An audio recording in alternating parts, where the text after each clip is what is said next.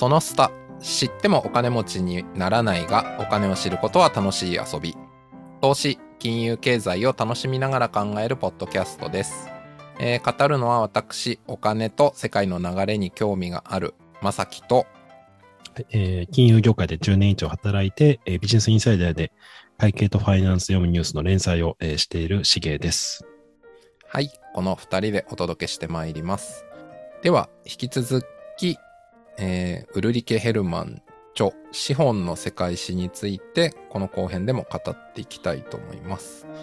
で、後編というか今回はですね、この本の特徴として、あの、この著者の方がドイツ人だから、この本に書かれてる、見えることっていうのが結構あるな。でそこは僕面白いなと思ったんで、そこをちょっと触れたいと思うんですね。で、やっぱり、ま、経済とか、まあ、その、そういったことの本ってやっぱり今の世界だと当然アメリカが一番強い国だからアメリカで書かれてる本が多いだろうし、まあ言語的に言うと英語が世界的には一番優勢だから、まあイギリスとかアメリカとかいずれにしても英語の情報が多いと思うんですけど、なかなかこのドイツのからの観点って結構少ないと思うんですよね、相対的に。そうですね。はい。で、それがこの本、すごい、まあこのウルリケ・ヘルマンさんの面白いとこだなと思ってて、で、やっぱその、ドイツ人だからこそ書けることみたいなのもあるなと思ってて、まあ、例えばなんですけど、えっ、ー、と、その歴史の話で言うと、あの、えー、世界恐慌？1929年からの恐慌っていうのが、えっ、ー、と、まさにそのドイツが、えー、ヒトラーが出てきて、第二次世界大戦につながってくっていう書き方がされてて、199ページに書いてあるんですけど、まあその、ドイツで、えー、その、金融基金っていうか、えっ、と、それの後に、やっぱ緊縮政策、つまり緊縮政策っていうのは、政府は、えー、例えば公共事業とかそういうとこにお金をバンバン投資するのではなく、そういうことはやらずに、なるべく国の赤字っていうのを出さないようにしますっていうのが緊縮政策っていうものだと僕は理解してるんですけど、まあ、それを取ってしまったと。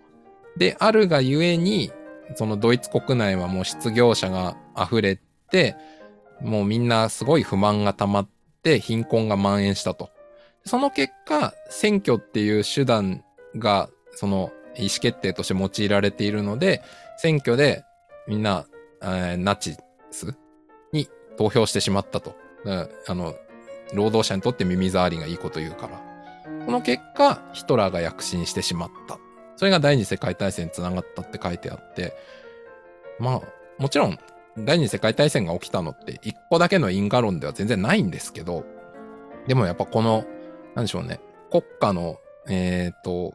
経済に関する政策っていうのがかなり強く影響したんだっていうのは、なんかすごい納得感ありました。そうですよね。しかもあの、この、えー、今まさに正樹さんおっしゃった直前っていうのが、ちょうどケインズの、いわゆるニューディ、まあ、あの、ケインズによる積極的財政政策とか、あの、まあ、ルーズベルトのニューディール政策みたいな、えー、まあ、ところもですね、多少入れつつ、でもまあ、緊縮に走って、まあ、あの、今のような流れになったみたいなところも、まあ、結構面白い、面白いというか、興味深いですよね。うん。うん、ね。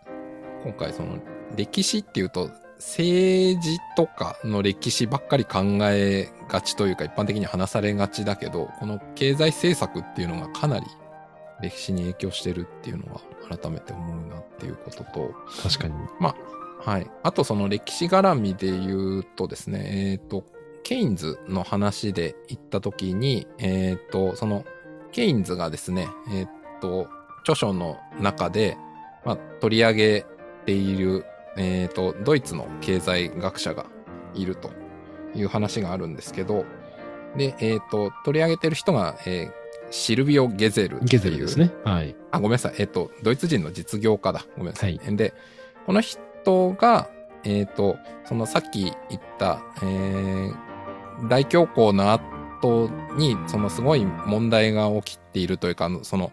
えー、すごい不況で困っているドイツの中で、チロル州のヴェルグルっていう町で、まあ、その実験をしたと。で、それが、えっ、ー、と、目減り貨幣っていうものを導入した政策というか、それを取ったと。で、この目減り貨幣って、うんと、なんて言ったんですかね。あの、スタンプを、えーお金に、紙幣に貼ることによって、なんか、使える、使うためには、えっ、と、スタンプの貼られた紙幣じゃなきゃ使えなくて、放っておくとどんどん価値がなくなっていくっていう。まあ日本語でなんて言うんですかね。んまあ、日本語でなんていうかちょっと私もわかんないですけど、イメージで言うと、まあ、ポイントみたいな感じですよね。うんうん、うん。ポイントが1年間の有効期限があったら、その1年間経ったら消えるポイントってあるじゃないですか。はいはい。となると皆さん、あ、ポイントなくなるから早く使わないとっていうふうに思うと。んんで、スタンプ紙幣は確かそのスタンプに日付が書かれてて、そこまでにしか価値がないんで、それを超えちゃうともう使えなくなってしまうみたいな、た確かそういうもんだったと思うんですけども、はいはい。それで、まあ何かっていうと、結局消費を活性化させるために、このはいはい。腐る紙幣っていうふうに言われますけどね、まあ、価値が、うんうんうんあの、限定的になってると。で、なぜかというと、不況期はみんなお金を貯め込むんで、お金が使わなくなってしまうと。で、お金が使わなくなるとみんなね、物を買わないんで、物を売ってるところもはい経済が活性化しないっていう中で、こういう目減りする貨幣、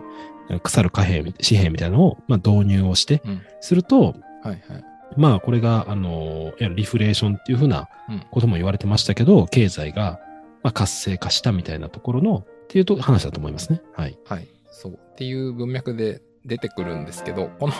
この著書で書かれててすごく面白いのは、はい今言ったメベリ貨幣は必ずしもそのベルグルの町の経済の好転にほとんど関係がなかったっていう、書い僕もそれびっくりしました。書いてるんですね、そういうふうに。はい。そう、なんかこの文脈で出てくるから、すごいこのせ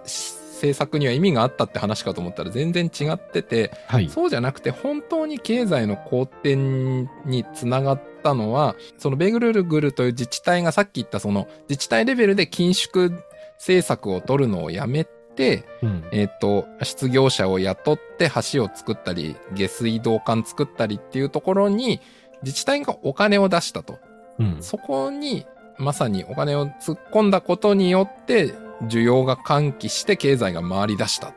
ていうことを書いてて、あこれはすごくなんか興味深いなと思いましたね。そうですね。まさかここでゲゼルを持ってきたけど、実はそっちはなかったっていうのはうん。印象的。ちちちなみにそれ何ページですか？ちょ今見失っちゃってるんあ、そうね。ですけども。206ページかな。ああ、はいはいはい。なるほどですね。書いてますね。えー決定的なのは、ベルグルという自治体が倹約をやめ、うん失業者を雇って橋を作ったり下水管を施設したことですと。まあ、だから、いわゆるニューディール政策みたいなものをやったっていうことですね。ポイントは。そうですね。うんうん。っていう話が、まあその、歴史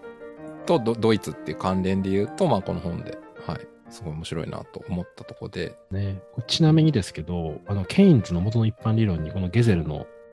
確かゲゼルマネーっていう名前がなんか出てくるんですよ。で、あの、僕驚いたんですけど、ケインズ何を言ってるかっていうと、マルクスよりもうんゲゼルを評価しろって言うんですよ。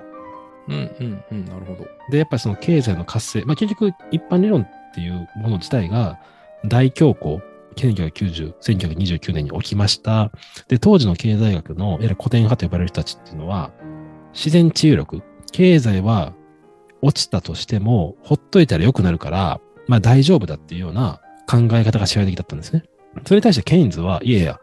街がこんだけ失業者で溢れてるのに、ほっといたら景気回復するなんてありえんのかみたいな話を、まあ、言うわけですよ。まあだからこそ、まあこうピラミッド、ピラミッド作るというか、そういう公共事業とかをして、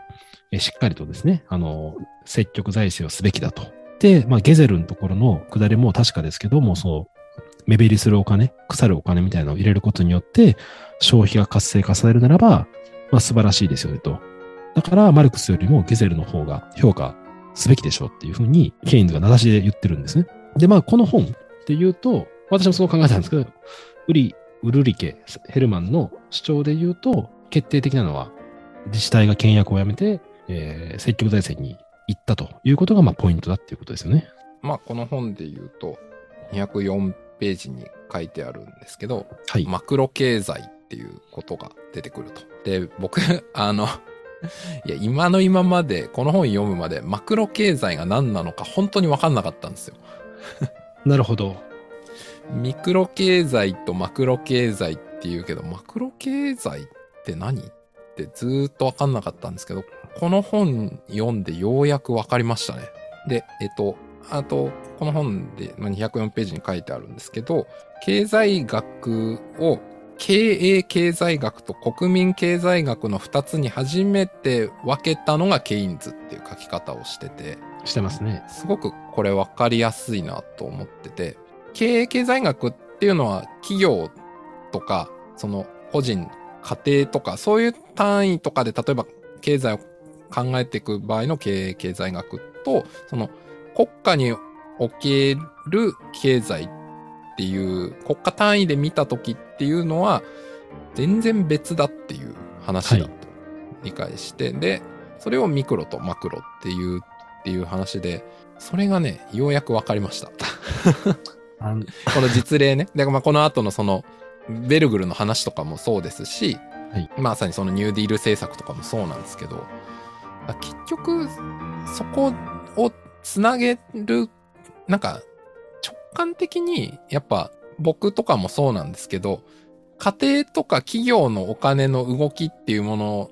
の巨大版が国家だと思ってたんですよ。はい。でも、この本読んで、そもそも全然別物だからっていうことが、やっとわかりましたね。そこは本当に、あの、まさにでして、まあ、いわゆるミクロ経済学ですよね。あの、これ経営経済学って言い方してますけど、ミクロ経済学っていうのは、家計、個人の消費の選択の理論、企業の行動を示す、まあ、理論。で、それにおいて大事な価格であると。まあ、いわゆる需要と供給の話ですよね。で、消費者っていうのは価格が下がれば需要が増えるし、価格が高くなれば需要は減ると。価格大事ですね。企業は価格が上がればたくさん生産したいし、価格が下がるならば、まあ、生産量を減らすみたいな。まあ、そこで需要と供給が均衡しますと。で、不況期になったら、物の値段が下がるんで、えーみんな下がる。なると、結局消費者が安くなるから買う。で、買っていくと、まだ値段が上がっていって、高くなりすぎちゃうと、まあ、企業はたくさん物を生産、売りたいんで生産するんですけども、高いんで消費者買えないんで、売れ残りが発生してしまうと。で、売れ残りが発生するのが不況なんで、まあ、投げ売りが始まって値段が下がっていくと。それとまあそれで価格調整で景気が回復するんですと。で、足りなくなったら生産量増えるし、作りすぎちゃうと売れなくなるんで、それで在庫調整されます。っていうのが今までの考えだったのが、ケインズさんがですね、いや、そうじゃないんですと。そのミクロ経済とマクロ経済全然別だからと。で、さっき今申し上げた消費と理論と企業の理論にはですね、政府が出てこないんですよ。それに一方で、マクロ経済学では国全体で見たときに、まあ、消費と投資と、まあ、政府支出があって、まあ、そこをしっかりコントロールしましょうというところですね。ですね。うんで、その危機、金融危機というかが起こった時にそれを何とかするのはもう政府にしかできないことだっていううん。話も出てきて、で、えっ、と、242ページに、えっ、と、そのリーマンショック、はいサブプライムローンからのリーマンショックが起きた時の、まあそのユーロ圏とかドイツの動きみたいなことも書いてあるんですけど、実際に、えっ、と、リーマンショックが起きた後、その影響でドイツ国内の金融機関とかも破綻したみたいなのが書いてあるんですけど、はい。やっぱその国民の感情としては、潰れる銀行はその人たちが悪いんだから破産させた方がいいっていう考え方が、えっ、と、支持を得やすいというのがあるんだけど、あの、今回そのポッドキャストで話してるように、その金融の部分がスムーズにいくことによって資本主義下の経済活動はスムーズに回ってるから、そこであの、銀行が破綻しちゃうと、一気にまさに話してきた信用拡大の逆の信用収縮が起きて、それが実体経済に悪影響起きて、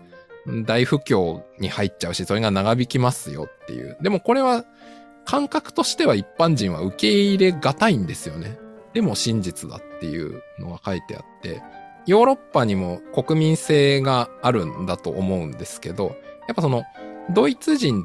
の人って、あの、やっぱり結構堅実とか言われたりしますよね。そうですね。でうんうん。まさに、まあ、このドイツ人であるウルリケ・ヘルマンの見立てもそういう感じで、やっぱその、えー資本主義的なことでなんか、えー破綻するような銀行はそいつらが悪いじゃないかって思うんだけど、でも、そこはやっぱりその、マクロ経済とミクロ経済別だから、そこはマクロ経済的には救っとかないと自分たちも大変なことになるよっていうことがあんまりやっぱ理解されてないよねっていうことが書いてて。あと、まあ、それに関連してというか260ページとかに書いてあるのは、えー、その、まあ、ユーロ圏の話なんですけど、えっ、と、まあ、ドイツ人は、えっ、と、賃金が高くなることをなんかあんまり望んでないように見えると。言ってて、はい。で、それはなんでかっていうと、やっぱ、ドイツっていうのは、えっと、輸出産業というか、が強い国だというのがあって、まあ、その、まあ、これ結構ね、日本人とかもなんとなく感覚的にわかるとこ大きいなと思うんですけど、輸出が強いっていうことは、えー賃金が上がることによって、輸出競争力が低下したら仕事がなくなるじゃないか、みたいな感覚があるから、それの結果、いや、賃金別に上がんなくていいんじゃないかとか思っちゃうんだけど、そもそも、ね、まあ、これ、この本だとユーロ圏の話なんですけど、その、ドイツの賃金が高くなっても別にその、ドイツの経済にマイナスになることはなくて、むしろ、ユーロ圏とか全体で見たらそっちの方がいいんだけど、でも、そこはやっぱり感覚としてはみんなわからないから、マクロ経済的に言ったらこっちに行った方がいいのにっていう話に なかなかいけないっていうことが書いてあって、いや、なるほどなって思いましたね。でもなんか、まさきさん、結構渋いところに関心持ちますね。その、今の、結構複雑じゃないですか、実質賃金上げるっていうことを。例えば275ページ、多分今の文脈からで275ページに、実質賃金を上げるには国家が後押ししなくてはなりません。労働市場を当てにしても何の役に立ちません。労働市場というのは雇用する側が脅し得る存在なので、本当の市場ではないからですっていう。まあこの本前半でも結構市場経済と資本主義は違うっていうことを何度も言ってて、なんかまあね、市場、市場経済なんてものは実質的にはほとんどないんだみたいな。まあそれなぜかというといろんな国がコントロールしてるかっていうそういう理由ですけど、まあここでもまあこういうことを言われてて、でこの考えはパッと見なんかさっきの話もそうですけど、賃金上げればいいだけだけど、上げたくないみたいな話は、なんとなく納得はできるんですけど、で僕はちょっと違う見方があってですね、はいはい。最低賃金を保障した方がいいんじゃないかっていう議論があるじゃないですか。で実は、経済学者の多くが最低賃金の保障に対して批判的なんですよね。うんうんうん。で、それなぜかというと、あの、最低賃金を保障するということは、今の労働者はいいんですけども、新しく入る労働者にとって不利なんですよ。うんうんで既得権益になっちゃうんですよ。すでにもう高い賃金、もしくは賃金みんな上げたときに職持ってる人は得するんですけど、これから職を得ようとする人っていうのは、企業側として高い賃金で雇う必要があるんで、じゃあ既存の人を切るかっていうとそういうわけにはいかないとなると人を雇えないんです。だから、いわゆる失業率っていうのが上がってしまうっていう別の課題があるんじゃないかっていうことでして、うんうんうん。結構そのことにこの本はあんまり触れてなかったのが、結構意外な感じですね。触れてないですね。それはどうなんでしょうね。ヘルマンがそんなのは心配ないと思ってるのか、その観点がなかったのか。いやー、まあわかんないですけどねどう、オーソドックスな経済学では結構最低賃金の引き上げって分かりやすくていいんですけど、やっぱそういう悪影響があるよねっていうふうに、まあ、結構出てる印象ですけどね。働きた人でも働けなくなってしまうみたいな感じなんで、既得権益になっちゃうみたいな。でもまあ、この本自体結構一章の最初の方から最低賃、あ、賃金が高かったことが経済成長に寄与したっていうスタンスじゃないですか。結構それ自体僕は、ねあの全然してなかったんで、なるほどと思ったんですけども、まあ、その上でやっぱり今の経済を良くするには賃金上げればいいみたいな話なので、そんなに単純なことなのかなっていうのはちょっと僕は分かりかねてる感じですね。なるほど。そっか。まあ確かに言われてみればそういう面もあるかなというのは今思いましたね。うん。まあだからね、カフェの例で言うと、じゃあバイトの人を、じゃあ今から最低賃金上がったんで皆さんバイト時給1.5倍にしますっていう風になると、まあ当然企業側は1.5倍の負担が増えるとなった時に、人を雇いたくても、新しい人をやっぱ雇うのが結構厳しくなる。もしくは今いる人を何人かクビにして雇うしかないみたいな話になって、最低賃金なければ普通に雇えたのにっていうのがああるっていうことなのかなっていうふうには理解してますけどね。うーん、なるほど。そのあたりって難しい問題ですね。うーん。僕、そんな詳しくないけど、なんか、最低賃金っていうものがセットされてなかったとしても、この仕事にもっと人手が欲しいってなったら高い賃金は払われるはずだって言えるっていうこともあるんですかね。あ、それがまさにそうなんですよ。あの、いわゆる分かりやすい競争原理の話ですね。だから人を取りたくても取れないならば、や賃上げる必要があるみたいな話になってくるんじゃないですか。でもいきなりも上げちゃってたら、あの、本来なら安かった、もう少し低かったら取るのにみたいな人が取れなくなっちゃうんですね。うん。なんかその、この本にも出てくるんですけど、例えばその、えー最低賃金とか何でもいいんですけど、その国が決めたことによって、まあ企業とか、その国民の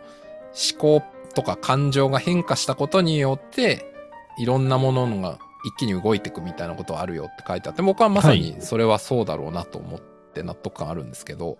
その最低賃金とかだったりするとどうなんでしょうね。なんかそこがあるからその雇わないっていう風になるのか、なんか、いや、それを払えるように事業頑張ろうってなるのか。まあ、そこなんか人によっても違う部分もあるのかなとか思ったりしましたけどね。そうですね。だからまあ最低賃金全くなく、なしっていうのは、まあちょっと、それは違うとは思うんですね。やっぱりその、うんうん。労働者の生活もあったりはするので、それは整えましょうと。だからポイントは、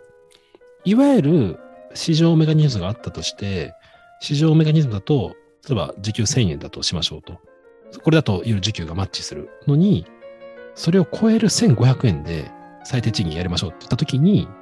んていうか、それだけでプラスになるっていうことが、まあ本当にどこまであるのかなっていうところですね。賃金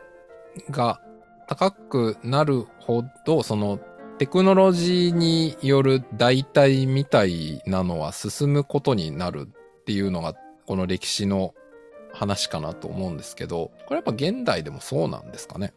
まあ、それは間違いなくあると思いますけどね。やっぱりね、人を、まあ、サブスクリプションとかも結構わかりやすくて、まあ結構ね、その本来人がやってたのがサブスクとかで置き換わってやると、まあ、それがまあイノベーションの根拠にもなりますし、まあしかも安いですからね、サブスクの場合は。こここの本で、やっぱりその議論として意図的かどうかわからないんですけども、あの格差みたいな話がほぼ出てこない印象なんですね。あ、確かに出てこない。うん。今ある分かりやすい資本主義批判の本って結構格差をにフォーカス当てて確かに。出てくるんです。で、この本確かに一部、その、なんか何パーセントが人々の財産を何パー持ってるみたいな客観的事実は出してるんですけども、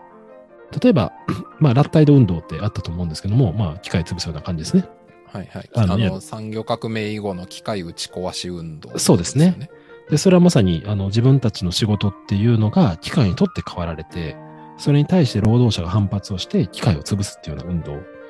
が、まあ、あったっていうのも事実なんですよね。でも、とはいえ、まあ、産業革命はトータルで見れば、新たな雇用も生み出したし、まあ、トータルで見ればやっぱり豊かになったのは間違いないという視点もあったりはするんですけども、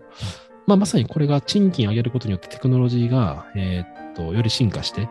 人に代替されますと。でもその結果として雇用は失われてしまう。で、それが、とはいえ新たな雇用も生んでますよね。最近で言うと Uber Eats みたいな話だと思うんですね。で、それがあるんでトータルではプラスでしょみたいな議論が多分ほぼない印象なんですよね。その賃金上がって、うん、ないですね。今でもイノベーションが活性化されるし、それによって資本が増えていく。だから賃金上げることは素晴らしい、いいいんですよと。歴史もそうでした。の先が、まあちょっとその既得権益につながっちゃう。あの今、職ある人は賃金上がってプラスなんですけども、これから入る人が、まあ、なかなか厳しいんじゃないかなというところでとか、あと、この本で僕はやっぱヨーロッパで、ちょっと今知らないんですけども、このユーロ危機の頃に、いわゆる若年失業者の問題ってすごい多かったじゃないですか。まあ確かスペインとかって25%。25%とかですよね。はい。うん。で、あの、これが多分分かりやすい、いわゆる今言われてるジョブ型とかメンバーシップ型の話とも近いんですけども、まあ、ジョブ型の場合はもう、ジョブありきなんで、若年層がその働く機会なければ生産性が上がらないでなかなか働けないみたいな。で、ニートっていうこともヨーロッパで生まれた言葉ですね。た確かイギリスだと思いますけど。あ、イギリスですね。うん。で、一方、日本はいいか悪いか別として、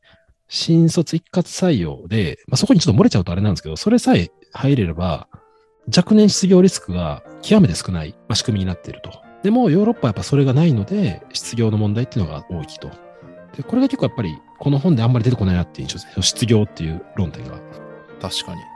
そうですね。基本的に、ただ、あれですよね。まあその、失業者が多いということは当然収入がない人が多くて、そうなるとその人たちが物が買えないってなると、まあまさにこの本でも出てくるんですけど、えー物が買えなくて物が売れなくなるたり、あるいはその中古品とかが市場に出てくると、起業家は別にもう生産しなくていいやって思う。そうなると、投資活動を控えるようになり、経済が収縮方向に向かっていくっていう話があって、はい。まあ、だからやっぱ失業率が高くなっていくっていうことは、消費の、というか、そう、うんまあ、消費に限らないですけど、その経済の循環っていう意味でもかなりリスクがあるよねっていう話ではあるんですよね。そうですね。で、だからこそ多分国が大大事だっていうのが、まあ、この本って結構不思議な本で、資本主義、まあね、現状が資本の勝利って言ってるくらいなんで、まあ、資本主義が成長が大事だっていうスタンスなんですけども、それを支えるためには国がしっかりしなければいけないみたいな、なんかそういう、で、市場経済っていうのものは、あの、純粋なものはなくて、基本やっぱり国が関与してるんですみたいな、まあそういう感じですよね。そうですね。えっと、じゃあそろそろ、はい。あの、終わりに持っていこうかなと思うんですけど、はい。なんか、しげさんとしてこの本読んだことで、なんか改めてこの辺こうだな、みたいなのってなんかありましたか？いやーやっぱりその今ね、多分この本が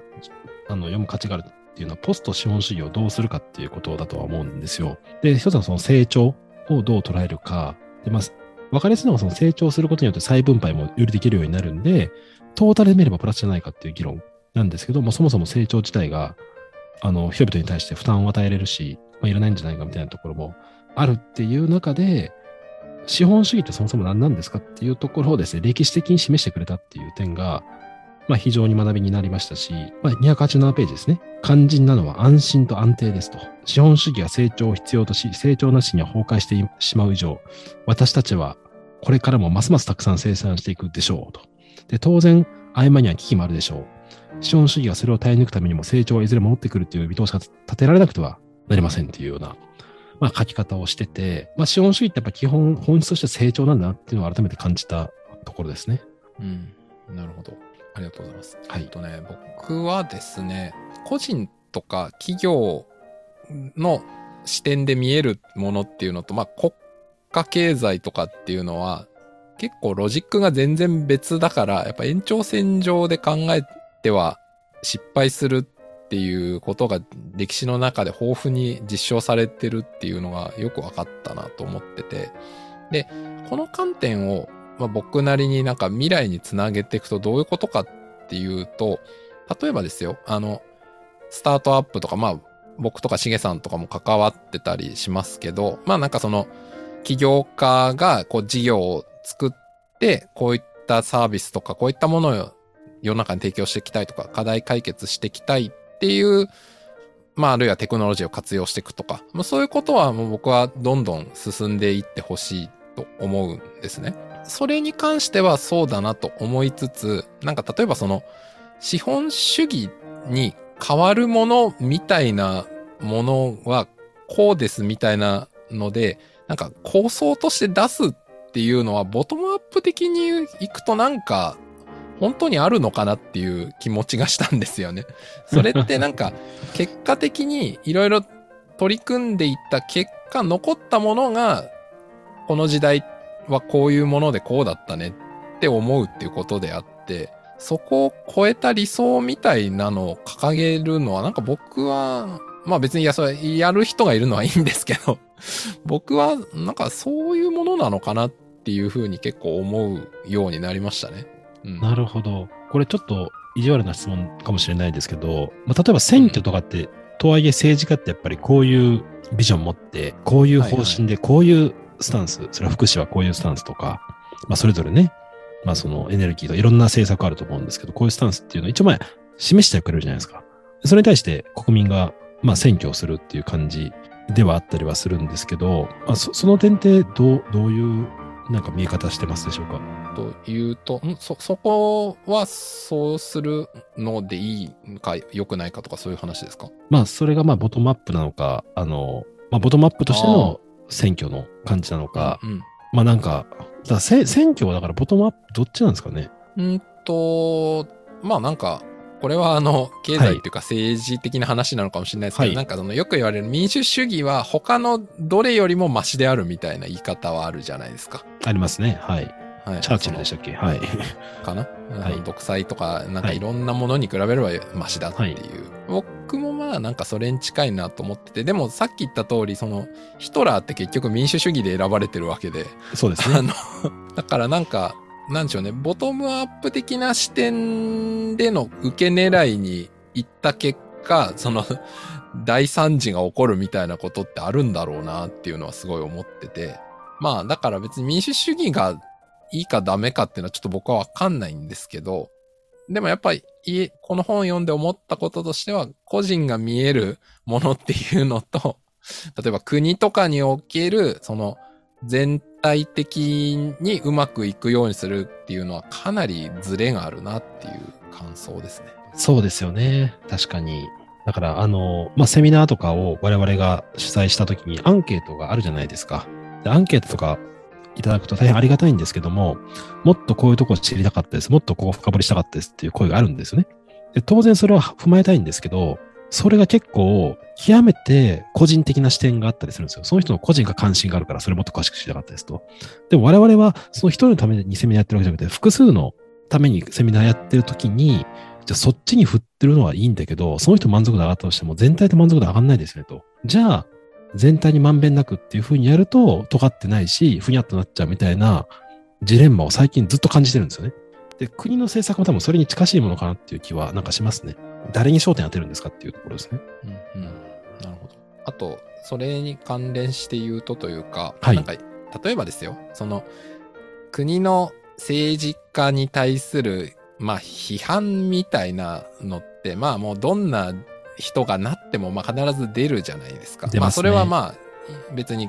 それができるってことも、その、えー自由があるってことだから、それは全然いいし、自然だと思うんですけど、例えばその批判の中に、例えば企業経営者のこの人がなんか国のリーダーやった方がいいみたいな話とかも時々あったりするじゃないですか。ありますね。はい。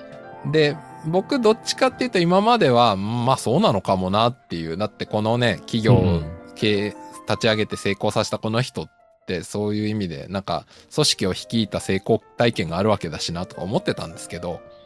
今回その国家っていうとマクロ経済っていうもののあ解像度が上がったことで、いや、これだいぶ違うなって思いましたね。そんな単純じゃねえと。確かに。起業家として成功した人が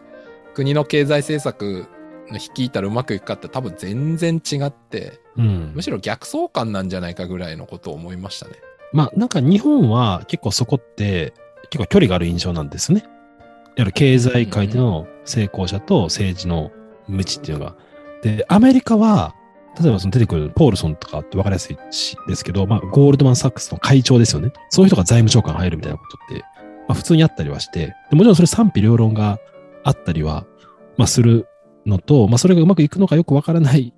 し、まあ、ポールソンがリーマンショックの時も対応しましたけど、あれがまあ正しいかどうかわからないですけど、まさにでも、やっぱりビジネスの感覚でやると、ちょっとやっぱり国全体としてはいろんな批判とかあったりもするし、やっぱり違うんだろうなっていうのはその通りだと思いますね。はいまあそういうことが、はい、分かったっていうことはすごい良かったなと思いました。まあ確かに全然違いますね。国の、国をどう進めていくのかっていうのと経営するのかって似ているようで、気になるものっていうのが、まあ、ケインズの話含めて、確かに僕も言われてそうだと思いましたね。ありがとうございます。はい。というわけで、今回は、えーウルリケ・ヘルマン資本の世界史について2人でいろいろと語ってきました。はい。ということで、長くなりましたが、ここまで聞いていただきましてありがとうございました。ありがとうございました。